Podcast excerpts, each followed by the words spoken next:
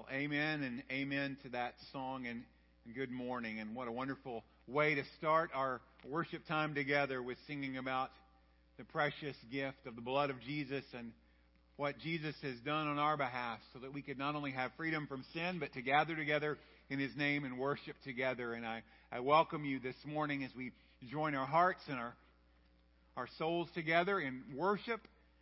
And I'm anticipating that the Lord intends to do great things um, among us. Welcome you if you're here in person, if you're joining online, if you're visiting, if you're a regular folk. It is good to see you. We are glad you are here. And we trust the Lord has something in store for you today. If you are visiting this morning, it's our pleasure to have you with us. If you're visiting with family or with friends, it's good to see you. Um, let me just point out one thing. There is a little tan card that comes in our bulletin. We call it a Connect card. It's a way that you can share information with us or you can receive information for us. Just if you look on the front, you can just put your name and how you would like to be contacted and just list on there what you would like to, to know about. Also, if there's something we could pray for you about or pray with you personally, you can list that on the back and please just mark if it's okay for us to share that out through email or if you'd like that to be kept confidential. And our deacons will be passing the offering plate in a few moments and you can just drop that in the offering plate along with your offering, and that will get to the church office. Let me just highlight a few things before we take time to read um, some verses out of Psalm chapter 71. First of all, I just want to highlight our, our Wednesday activities. It's the greatest deal going. You can join us at 11 o'clock on Wednesday mornings for Bible study, singing, and lunch. Lunch is provided free of charge, and we would love to have you join us. If you've never done it, we would love for you to visit. If you're off during the summer, but you're your school year is about to start, I encourage you to come and visit us before you get busy. Anytime you have opportunity, we call it an adult Bible study, but really it's for, for all ages, and it's a wonderful time of fellowship and to gather together. Wednesday evenings, we gather together here at the church for a time of, of prayer. And we study God's Word together. We pray for needs in the church, needs in the community. And we uh, invite you to be a part of that as well. Let me just highlight one more need that we do have just for you to be considering and praying about. Actually, two needs. First of all, we, um, we are looking for someone to be our nursery um, coordinator. Um, that person is charged with working up a list of volunteers for our, our nursery during, during worship and also just making sure that people are in the right place and we have the right supplies so that our, our young ones are well taken care of and our parents feel confident that that is the case. And if that is something that the Lord has placed on your heart, um, you can let me know. You can let the church office know. I would love to, to visit with you. And also, in anticipation of more numbers um, of children, um, we are in need of children's Sunday school teachers. Um, you know, we've had one Sunday school teacher. Cindy has been serving faithfully for several months. But as we um, we prepare for growth and hopefully get ahead of the curve, we are in need of um, Sunday school teachers to work with our children. And so if that is something the Lord has put on your, your heart, and I'm praying the Lord um, will put it on some folks' heart, you can visit with me or let the church office know about that as well. So preschool um, nursery coordinator and also children's Sunday school teachers. If you have your Bible, we're going to read from Psalm chapter 71, starting in verse 17 down through verse number 21 before we take time to pray together. And after we pray for the first time in a long time, um, we'll actually be collecting um, our offering with offering plates. And so the gentleman will be passing around. And so you will likely see in the next week or so our lovely offering box um, pass away. Um, we won't be using it anymore. We're not going to have a funeral for it. I know that sounded like really serious, but we're going to put it in the closet. Let's just say that and um, be using offering plates again.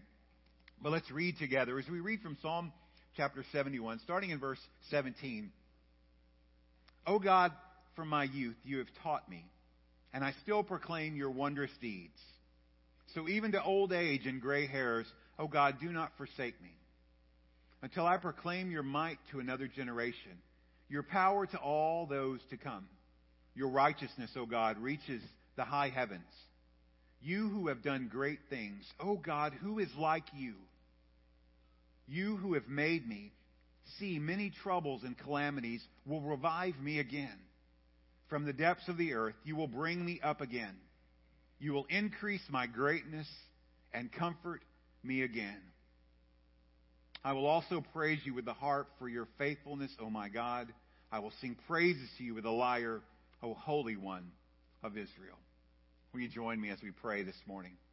Father, we are thankful that you are the mighty one, that you are righteous, and that your righteousness reaches to the heavens, and that you indeed have done great things, not only in the past, but you still do great things. And we ask this morning, in the midst of our troubles and our calamities, that you would revive us, that you would raise us up in the power of your Spirit. Lord, we thank you that you are the God of all comfort. And so this morning, to those in need of comfort, I thank you that you are close beside them.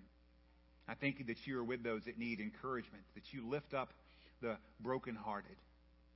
I thank you that you have a special place for those who are crushed in spirit. And Lord, you bring your salvation. Lord, I thank you that you have set apart this time on this day, on this first day of August, for us to be here. And we count it a privilege, and we don't believe we are here by accident. And so we ask you to speak to us, speak to our hearts, speak to our souls. Help us to see Jesus high and lifted up. We thank you that we can offer you the sacrifice of praise. But Lord, we also thank you that we can give of what you have blessed us with through our tithes and through our offerings to show our honor to you, trusting that you are the one who provides all our needs, and also supporting the needs of this church and for your work around the world. And so, Lord, we ask your blessing on those that give. But Lord, we also look most of all to the one who is the greatest giver of all, the one who gives good gifts, the one who meets all our needs out of his glorious riches in Christ Jesus. And we say, Bless your name, O Lord. Help us this morning as we give in our offerings and we give of ourselves to worship you in spirit and in truth. And we pray this in Jesus' name. Amen.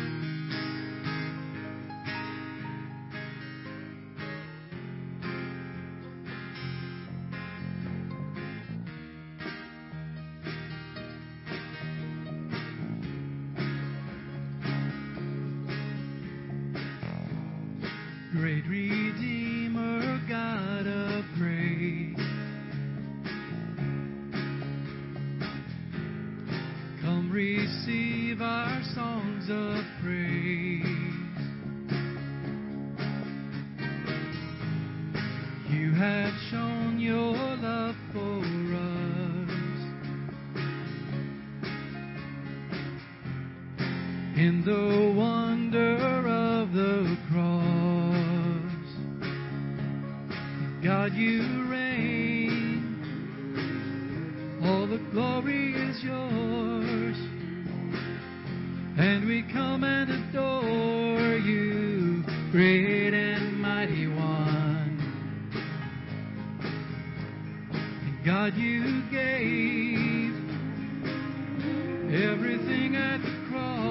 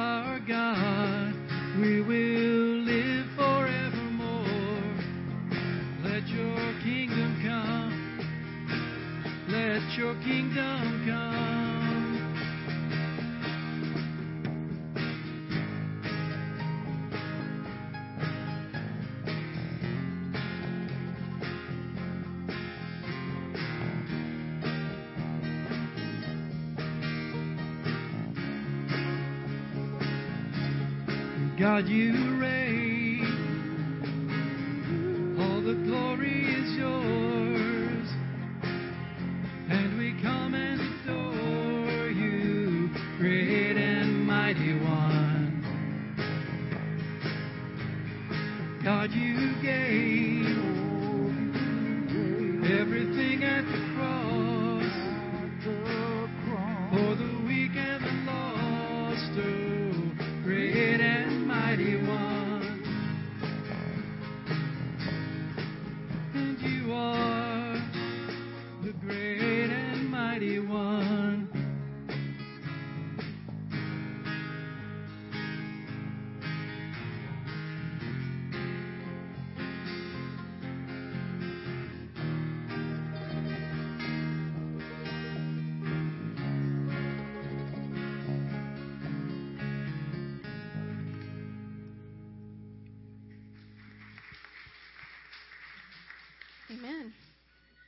stand and sing with us this morning?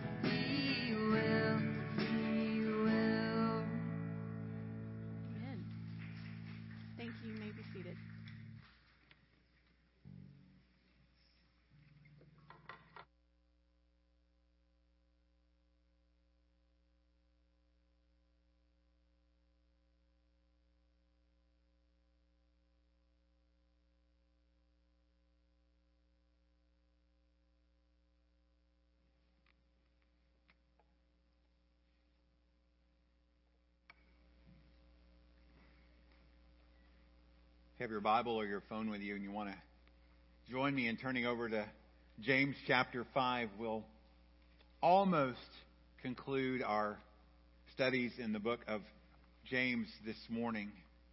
As we look at James's instructions to these bewildered Christians that in the midst of whatever circumstance to not give place to complaining or doubting, but to find their comfort and to find their hope in the power of, of prayer. We've been studying for, for a few months through James, and you may remember from the beginning that James addressed this letter to Christians that were enduring trouble, hardships, affliction. Remember, the church is still in its formative stages, stages and persecution is, is very real, and it would have been very easy for these believers to have just said, you know, it's really not worth it. It's too hard, and to just give up and to go back to their old way of life. But James writes them a letter to encourage them to, to press on in their faith and not just to study the words of, of Jesus, but to actually put them into practice in their lives. And today we're going to apply that to the specific topic of prayer. And we're going to see that the, the main idea that we explore together is that, that prayer is a powerful gift granted by a good father to his beloved children. That somehow in God's plan, he gave us the ability through Jesus to communicate with him. And in a miracle that amazes me, he uses everyday people. Now, people like me, you know, and then people like you. And if he could use me through prayer, then he could use anybody. And probably you're sitting there thinking the same thing. But God gives us the opportunity to enter into conversation with him, to speak to him about situations, and to pray that his will would come and take over in situations.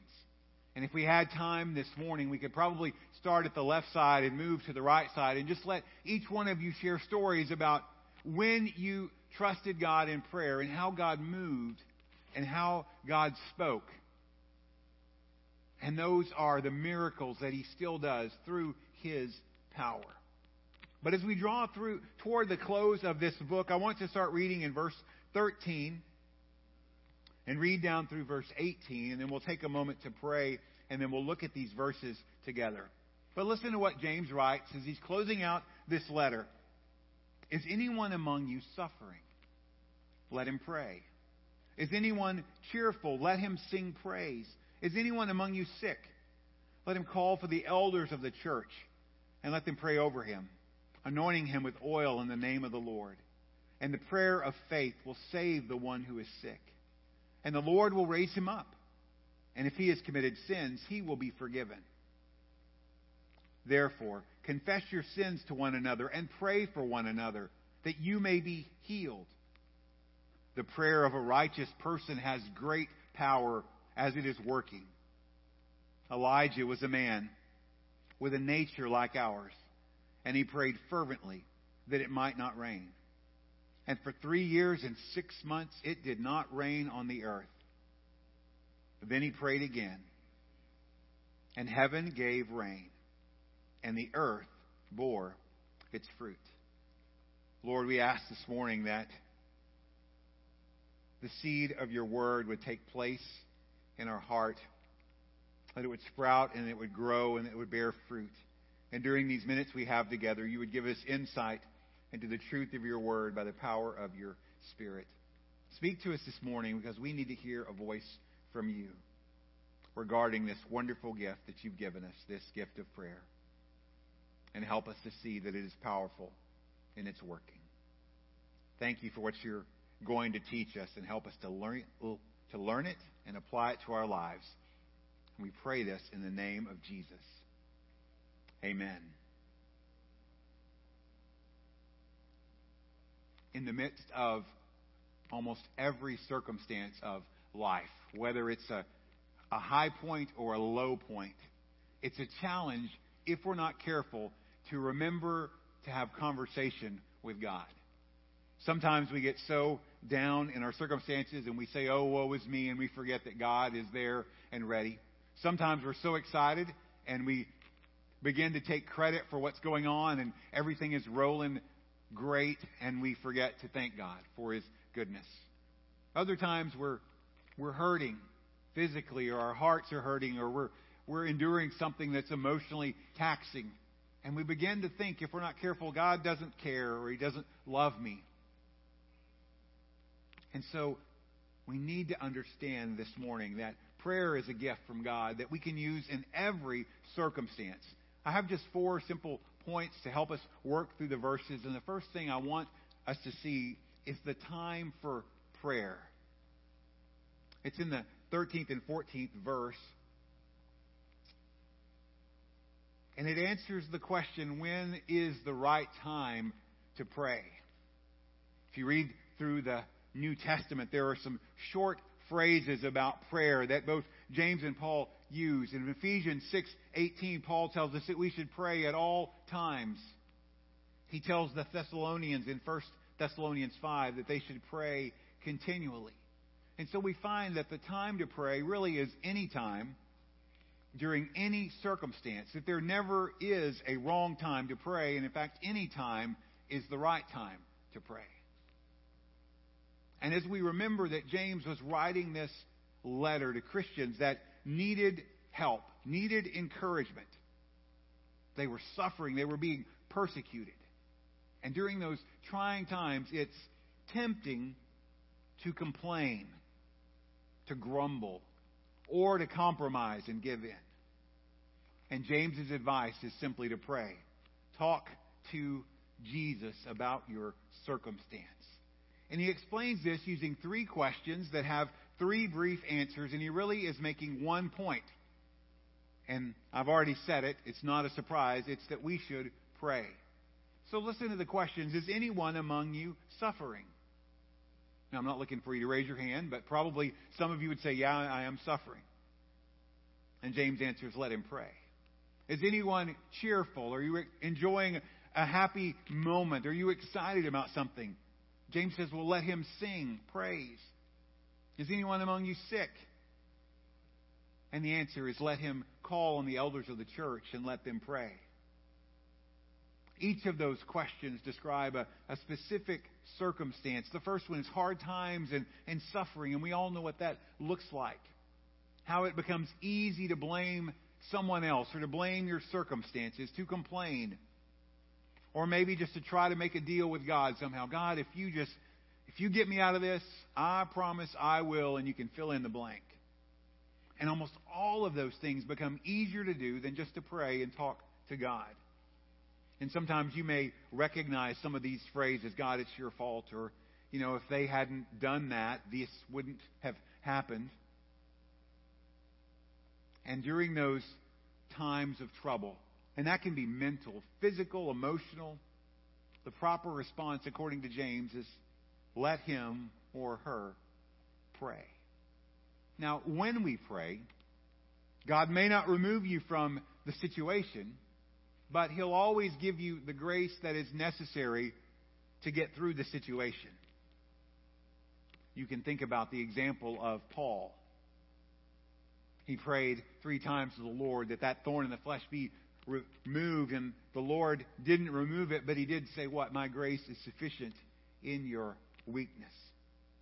So when times are hard, we should pray, but also when things are going great, when everything is happy, we should give praise when we're rolling along and there are no problems, it's easy to become complacent and forget about those regular practices of studying our Bible or giving thanks to God.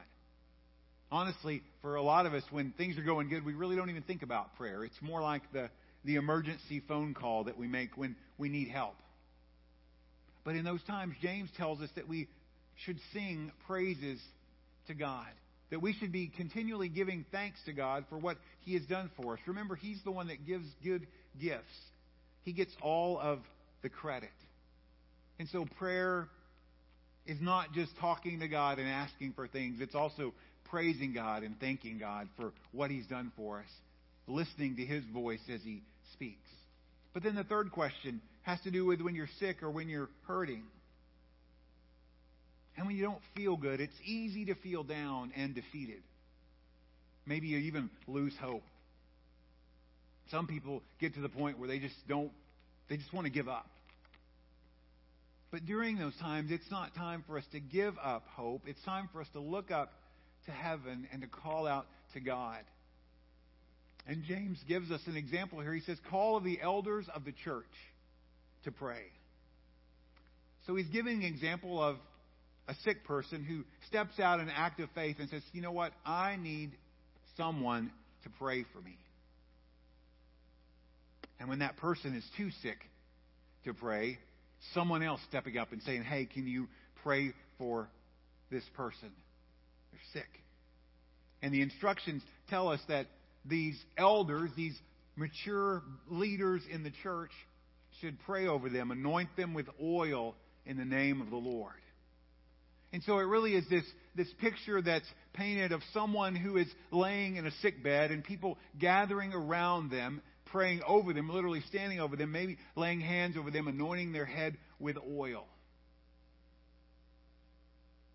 It's a beautiful, powerful thing when a body of believers comes together in agreement in prayer about something. Jesus talked about it.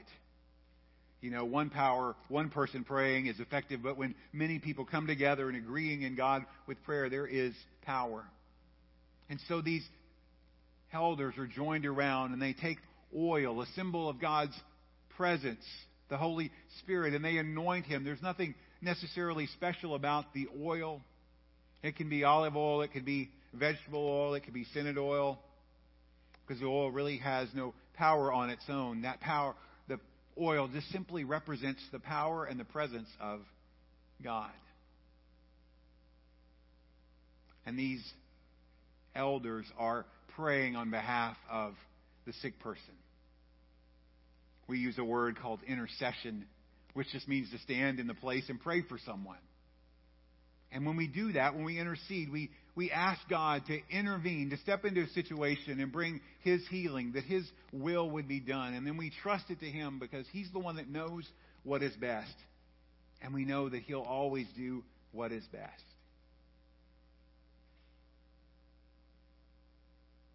You know, it's never selfish to ask for someone to pray for you when you're sick. It's not out of line to ask, hey, can you pray for me? I'm, I'm sick. It's actually, it's biblical. We just read it. It's in line with what the Bible teaches, and, and God uses that. And in sickness or in pain, God gives us opportunities as a body of believers to pray for one another. And those prayers should be any time, for any circumstance, any place. There's no geographic requirement. We can pray anywhere, anytime, and we can pray for anything. And the Bible's clear that we should pray, but it's also clear that prayer is effective. And the second thing James shows us is the result of our prayers. So James moves from when we should pray to why we should pray. And we should pray because God uses prayer to accomplish His plan and His purposes. It's a mystery and a miracle that God, who can do anything by just speaking, uses the prayers of His people to unlock His will and to release His power into situations. But I'm so glad that He allows us to be a part of that journey and I think part of it is to teach us, to build our faith, and to strengthen us. And so, in, in short, the reason we pray is because prayer works. Because God is willing and able to answer prayers that are prayed according to faith. Look at verse 15. And the prayer of faith will save the one who is sick, and the Lord will raise him up, and if he has committed sins, he will be forgiven. So again, we have this picture of a sick person with the, elders gathered around, anointing all, praying over them in the name of Jesus, praying what he terms the prayer of faith. So, what does he mean by a prayer of faith? If you remember way back to the beginning in chapter 1 in verse 6 regarding wisdom, do you remember the phrase he said, But let him ask in faith without doubting? So now James is calling us to not call on wisdom, but to call on God in prayer with faith without doubting. And that faith always believes that God knows best and does what is best. And it's always willing to seek after God for his best. And so when we pray a prayer in faith, we're praying in Jesus' name. He is the one who gained access to the throne room of heaven by his death and resurrection. We pray in his name by his authority because of our relationship with him, and we ask for God's will to be done. And we ask because Jesus taught us to do so with confidence, with persistence, trusting that God will answer. And when you pray according to those things, the result is this that God hears that prayer, that prayer of faith, and He answers. And this particular situation, the prayer that was answered was a prayer for healing, and God provides healing for this person. And we have the details there. He says He'll save the one who is sick. That word save means to, to, to make someone whole or restore them to health. It's literally the, the picture of someone who is sick enough that they can't get up out of bed and go to work. And so it speaks of physical restoration. But we do know that God also works to restore us spiritually and emotionally and, and mentally. But he continues the picture and he says he'll raise him up. And so you think about a sick person who's not able to get out of bed and go to work, and then they are raised up. They're able to get up out of bed. Their strength and their health is restored. And then he adds this interesting phrase if he has committed sins, he will be forgiven. So we have indication that this restoration, this healing, is beyond physical, that there is a, a spiritual aspect to it. Now, let me just say this not all sickness is the result of our sin. You can read John chapter 9 and you can find that Jesus was clear about this. But sometimes our sickness is the result of our sinfulness. If you look at Psalm 32, verse 3, the words of David in his testimony. For when I kept silent, and he's talking about not confessing his sin, listen to how he describes it. My bones wasted away through my groaning all day long. That there was a physical sickness because of his sin that he was holding on to, trying to keep from others and not confessing. And so, while not always, not all sickness is caused by sinfulness, sometimes it is the result. But the emphasis we have here in these verses is that God is able to provide healing both physically and spiritually. So if this person was sick because of their sin, God says that they would be spiritually healed as well. And both are equally miracles. That God raises up those who are sick and provides healing. And that God can heal a sin sick soul. So he can look at, at me.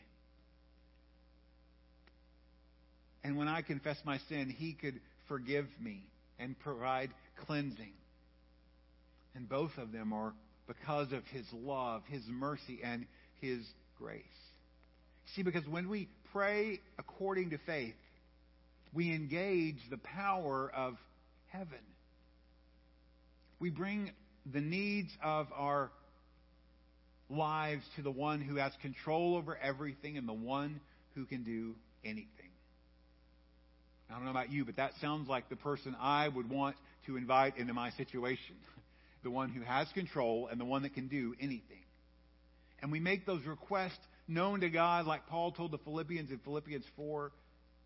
We lay it on Him and we trust Him to provide the peace. And so we call out to the Lord when we have need and we trust He'll respond for ourselves. But also we get to enjoy the great honor of praying for other people. standing in prayer for brothers and sisters about their needs, and then sitting and waiting for God to answer and to see what He will. So, with all those things in mind, James challenges the readers not to just listen, but to put this into practice. And so, verse 13 and 14 tell us about why we should pray and the results of that. But then, verse 16, he reminds them again don't just listen to the word, do what it says. And so, the third thing you see there is there's a call to prayer. Verse 16 starts with that word, therefore, which draws our attention to the fact that he is drawing a conclusion. And he says, Confess your sins to one another and pray for one another that you may be healed. The prayer of a righteous person has great power as it is working. As brothers and sisters in Christ, when we gather together as a church family or we gather together as a community of believers, we have a responsibility to one another. The Bible's filled with those one another statements, how we should respond to each other. Just a few of them that we are to love and care for one another. That we are to encourage one another. That we are to hold one another accountable, and we are supposed to pray for one another. So, as you read those one another statements through the New Testament, we should draw the conclusion that no Christian should ever have to go through life alone because God created us to need one another. That we need to be in relationship with other believers, and we need the prayers of other believers. But in this verse, James gives us two areas that are important confessing sin and prayer. And unity in these two things can change the attitude and the atmosphere of a church. It can tear down the, the walls of hypocrisy, of selfishness, of, of pride. It can unite us in a way to experience the, the power and the presence of the Holy Spirit in a way that is like no other confession of sin and prayer. I think it's good to remember this, so let's just be honest. We're all sinners. No one of us is perfect. And every one of us has a continuous need for confession and repentance. It should be a, a continuing part of our lives. I'm not saying it's it's easy. It's one of those things that that we put off sometimes. But when we confess our our sins to God, when we receive his forgiveness, it frees us up in our relationship with him that we can have open communication. We can hear his voice. We are ready to listen and we're ready to act. He can use us in a way that impacts his kingdom. But here we have this example where he says, when we confess our sins to one another, speaking about a trusted brother or sister in the faith, that God can use that in our lives to break the power of sin. Now, we have to be careful. We have to understand that God's the one that does the forgiving. That's his job. We do not need to, to go to a priest to receive forgiveness for our, our sin. But when we confess our sin to others, we suddenly step out of darkness and step into light. We invite another person that we trust into our lives to pray and challenge and encourage. And God uses that to free us from the bondage of darkness and bring us into the light. German pastor Dietrich Bonhoeffer wrote in his book Life Together Sin demands to have a man be by himself, it withdraws him from the community. The more isolated a person is, the more destructive will the power of sin over him be. But listen to the hope. But confession to a fellow brother or sister destroys this deadly autonomy. It pulls down the barrier of hypocrisy and allows the free flow of grace in the community. There are certain situations and circumstances for you to receive the freedom that God intends that you're going to have to tell somebody else about your junk, your sin. God uses that to provide you freedom. A few examples. If you confess, if you sin against someone else, then you have a responsibility to not only ask forgiveness from that person, but to confess that sin to the other person. It could be something like this I was wrong when I filled in the blank. You know, you can put yourself, you know, and you name the specific action and you say, Will you forgive me? You confess to that person and to the Lord. But we need to be careful. You don't just pick somebody. You need to find someone that you trust, someone who is mature, someone that you know will not coddle you in your sin, but also won't just beat you up. And like, oh, I can't believe you did that. Nobody's ever done that before. Wow. Good luck, brother. No, you want somebody that is mature, somebody that understands, but also somebody that will hold you to the truth of God's Word. Let me just give you a couple other guidelines, and there's certainly probably more, but if it's a if it's a public sin, that probably needs to be confessed publicly. If it's something private, it can many times be handled between you and the other person and be kept in confidence. But we should also remember the words that John tells us in 1 John chapter 1. If we say we have no sin, we deceive ourselves and the truth is not in us. But if we confess our sins, he is faithful and just to forgive us our sins and to cleanse us from all unrighteousness. And then he says again for emphasis if we say we have not sinned, we make him a liar, and his word is not in us. So, confession of sins is the first one another, and he connects that to prayer. Prayer obviously must accompany the confession of sins to one another. You want somebody to pray for you. You want to pray to God for forgiveness. But also, when we regularly confess our sins, it keeps our channels of communication clear with God. We are able to hear his voice more clearly and we're able to speak more freely with him. And so James also encourages his readers not only to confess sins to one another, but to pray for one another. One of the most exciting things that I get to do is to pray for other people. I enjoy that. Um, it is um, it's exciting to be able to go before God and ask for things. Um, it's grueling sometimes. Sometimes it's a long period of time before God does anything. But I enjoy doing that because I know ultimately God will answer. I said earlier we call that intercessory prayer. It's simply going into the presence of the Lord on behalf of someone else. And George Brooks said it this way when we pray for one another, we cease to be selfish. So, in a way, it not only allows us to pray for that person, but it also helps root out the selfishness in our heart. And when we pray for one another, it's powerful. That's why James says the prayer of a righteous person has great power as it is working.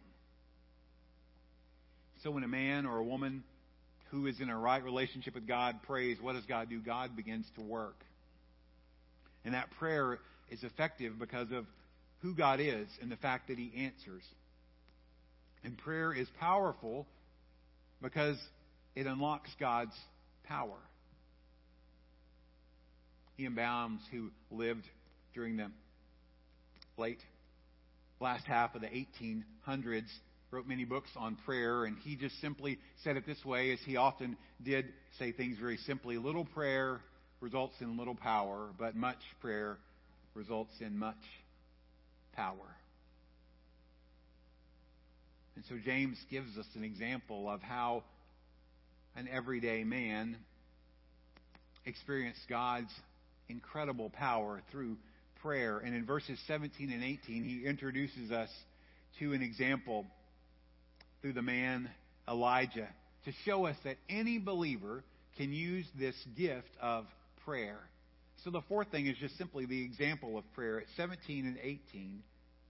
And he begins with a phrase Elijah was a man with a nature like ours. Some translations just say Elijah was a man just like us. Now we know because we read about him in the Old Testament that Elijah was a prophet. He was called by God, so God had a particular plan and a purpose for this man. But we also must understand that he was a human being. He was just like you and I. He was not a superhuman, but he trusted God and he prayed, and God used him. And it still just is wondrous for me to think that people like us can communicate with God, that we have access to the Father through a relationship with Jesus, that Jesus is our mediator, He's our advocate, and we come boldly into His presence in Jesus' name. And so, this man, Elijah, who was just like us but had a relationship with God, verse 17, James tells us he prayed fervently. And what did he pray for? That it might not rain. And for three and a half years, it did not rain on the earth. If you want to read the story later, you can just turn to your Old Testament to 1 Kings, read chapter 17 and chapter 18. It is um, exciting reading about the story of this man, Elijah, and his journey. But he encounters the wicked king of Israel, Ahab, the man who married the even more wicked, if it could be possible, Jezebel. He brought about Baal worship to the temple. He brought Ashtaroth. And God sends his man Elijah to confront Ahab. And he declares to Ahab in 1 Kings 17, verse 1 As the Lord, the God of Israel, lives, before whom I stand, there shall be neither dew nor rain these years except by my word. So he tells Ahab that God's going to dry up the rain. It's not even going to do until I speak again. James gives us a little more insight to this, telling us that he prayed. He prayed earnestly, which really just stacks the word prayer together twice. So it, if you were just reading it literally, if you translated it, it would just say he prayed with prayer. It's the way that um, the Hebrews would build words to make them seem more intense. They would just stack them upon each other. So he prayed earnestly. He prayed with prayer. And he tells us what he prayed. He prayed for it not to rain, and that drought lasted for three years and six months. Now, after Elijah made this declaration, back into 1 Kings 17, the Lord tells him, Elijah, you better get out of town. It says it a little more poetic than that. He leaves and he goes to the brook Cherith. There he is miraculously fed by ravens. And during this three and a half year time, God does some incredible things. I mean, I've never been fed by a raven. Probably you haven't either. But then he goes to the widow and he provides food for the widow and her son and Elijah. The widow's son dies. God brings the widow's son back to life. Then he goes back to Ahab, who calls him most lovingly the troubler of Israel. There is the challenge and the showdown between Elijah and the prophets of Baal on Mount Carmel. And Elijah prays again, and God sends down fire to consume the altar and dry up the water. And after all those events, toward the end of chapter 18 of 1 Kings, Elijah speaks again to Ahab. And he says, Go up, eat and drink, for there is a sound of the rushing of rain. And James records it this way in verse 18. Then he, talking about Elijah, prayed again, and heaven gave rain, and the earth bore its fruit. It's a wonderful story of God's power and Elijah's faith, and how this man trusted God, prayed to God, and God worked powerfully. You see, when you pray, when I pray, when we pray, it puts God's power to work. It invites God into our life, into our situation. Elijah knew the power of prayer and he prayed. And we can experience those same powerful results when we come to God in prayer. Now, I'm not going to stand here and tell you that I am the best, most faithful, fervent prayer that ever was. But I can tell you that been able to see God do some pretty amazing things because He's an amazing God. On my behalf, several years ago, I was undergoing a very painful illness that made it very difficult to sleep very much. And Deborah prayed. God heard, and I was healed. Many of you probably have situations similar to that, stories where you prayed and God answered. And you could probably say, I've seen God move mountains, not maybe literal mountains, but spiritual mountains. Just in the process of, of four years of, of adoption, we saw God open up doorways to provide an attorney, an adoption agency, to just pour out an abundance of blessing of financial provision and favor with government officials and courts. He caused smoke to clear off the mountains, strikes to break, sickness to end, all because he had a plan and all because we just put our trust in hope in him.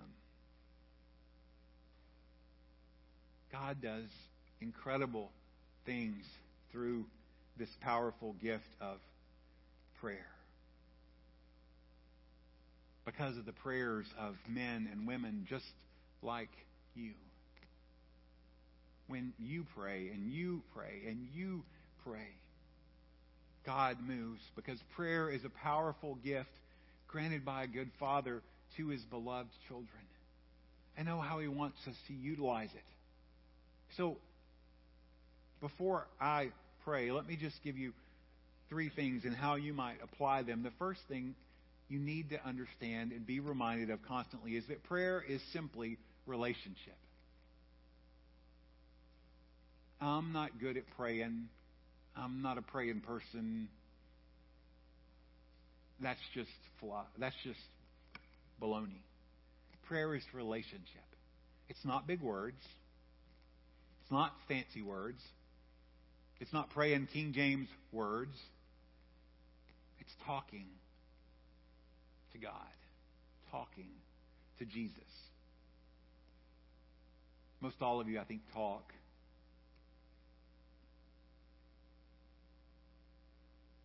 And so it's talking to Jesus. Like he's sitting beside you because he, his presence is with you. And as you pray, you work on your relationship. You listen. He speaks. You speak. He listens. He encourages. He corrects. He challenges. So prayer is relationship. Second, agreement in prayer is powerful. We can see great things in prayer on our own. But when we share something with others and others begin praying, there is power in the agreement of prayer. And the third thing is confession of your sin is essential. It clears the air in the relationship, allows us to hear God's voice, and helps our prayers to be heard. So, around those three things, let me just encourage you in regard to building that relationship, meet God in prayer each day this week. Set aside time.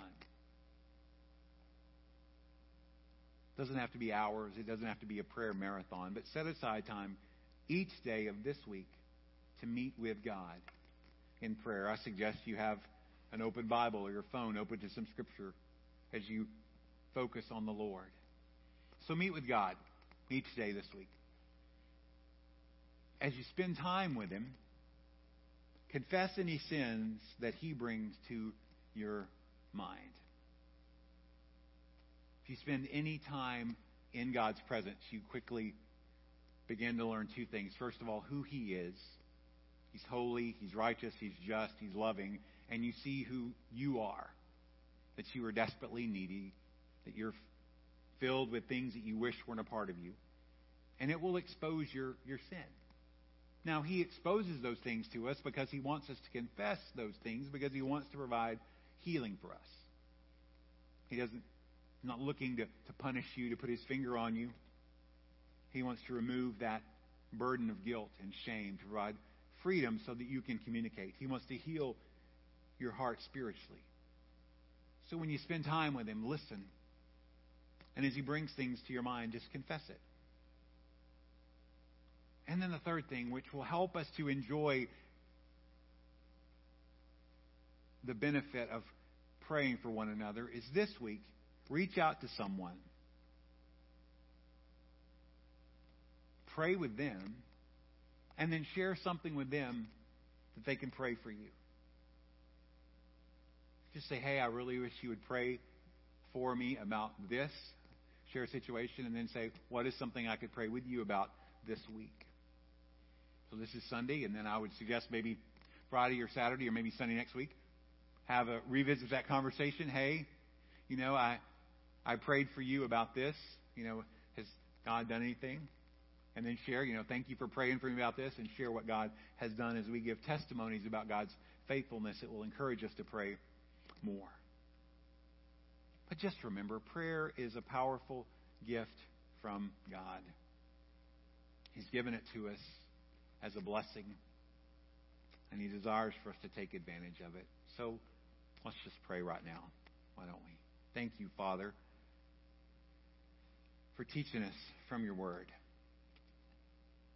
Thank you that through imperfect words and actions that you communicate your perfect word. And your word meets each and every one of us in our unique situation and circumstance. There are so many things that are common to all of us, but there are certain feelings and emotions that we undergo that that at least in this season are, are unique. And we thank you that you meet us where we're at. God, you know our personalities. You know whether we're an introvert or an extrovert. You know whether we're a talker or a listener, a thinker or a feeler. But God, you love us anyway. And you invite us to be in a relationship with you.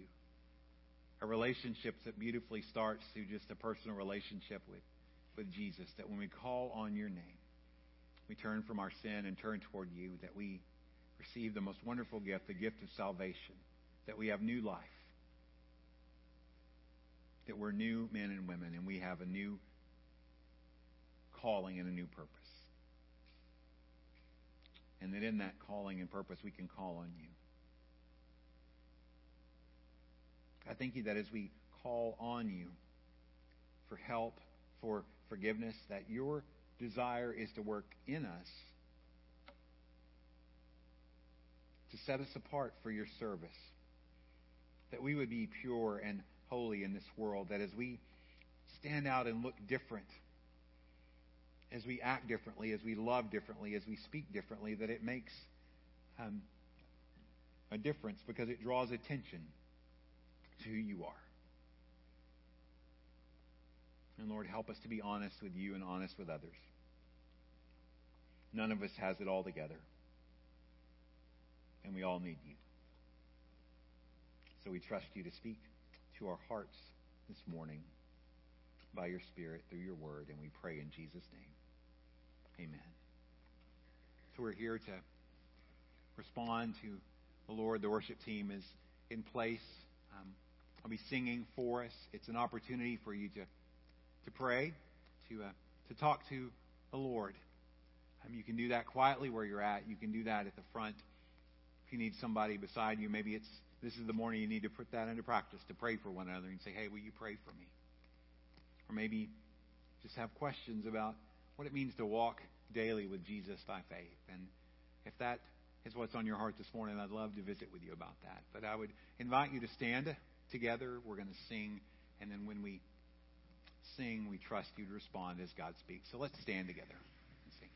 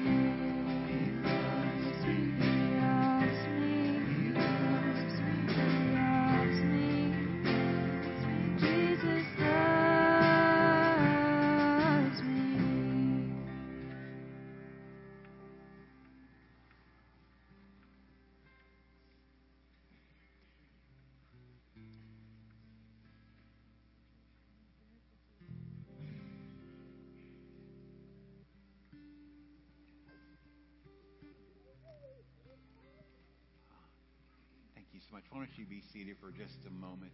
Um, Donna had asked if she could come and share a prayer request, and so I told her absolutely. So, Donna, why don't you come and, and share that with us? And hang on just a second. Christina's going to bring you a microphone so we can all hear you.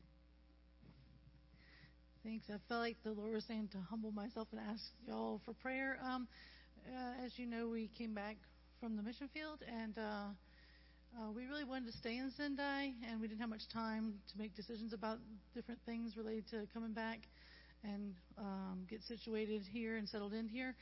But um, so now we're like um, looking for you know a job and a home. So uh, we have been looking at houses, and we have like um, two houses that we're planning on making offers on today. And if we would really appreciate your prayers, because um, uh, either one's too expensive in our opinion, but but that's the market right now.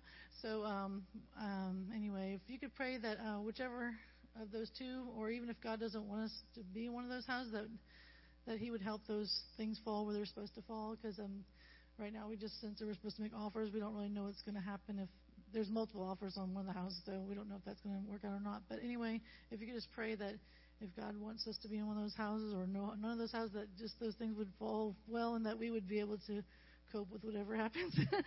Thank you. Oh, thank you.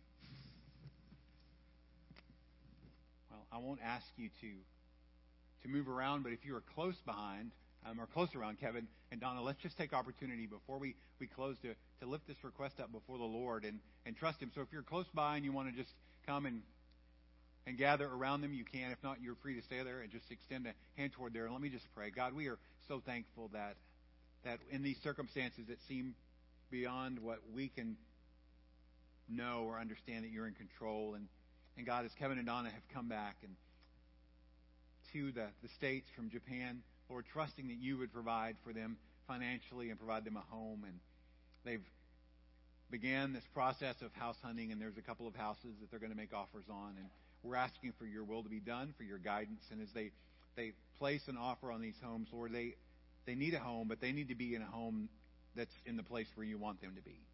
And so we ask you to bring that. Lord, that you would bring um, just clarity, you would bring unity, you would bring um, just agreement among Kevin and Donna, that they would both agree that they've heard your voice and that they know what you're speaking and that they make these offers, they would make it with complete confidence and trust in you.